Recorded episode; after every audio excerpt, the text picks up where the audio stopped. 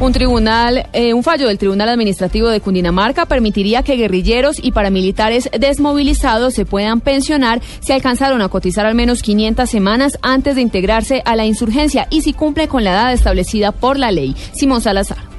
El magistrado César Palomino Cortés resolvió que pese a la reforma legislativa del 2005 que anuló los regímenes pensionales especiales, sí puede aplicarse el beneficio a los desmovilizados en tanto no se le imprima un carácter especial. La decisión se tomó tras estudiar el caso de una profesora que a finales de la década de 1970 se integró a la guerrilla del M-19. En el 2012 le negaron el derecho a la pensión argumentando que no cumplía con el requisito de tiempo mínimo exigido. Sin embargo, ella argumentó que la ley 100 de 1993 estipuló que las personas que se desmovilizaron movilizaron en virtud de un acuerdo de paz podían recibir una pensión mínima una vez hubieran cotizado 500 semanas, es decir, la mitad de lo que debe registrar cualquier ciudadano. Simón Salazar, Blue Radio.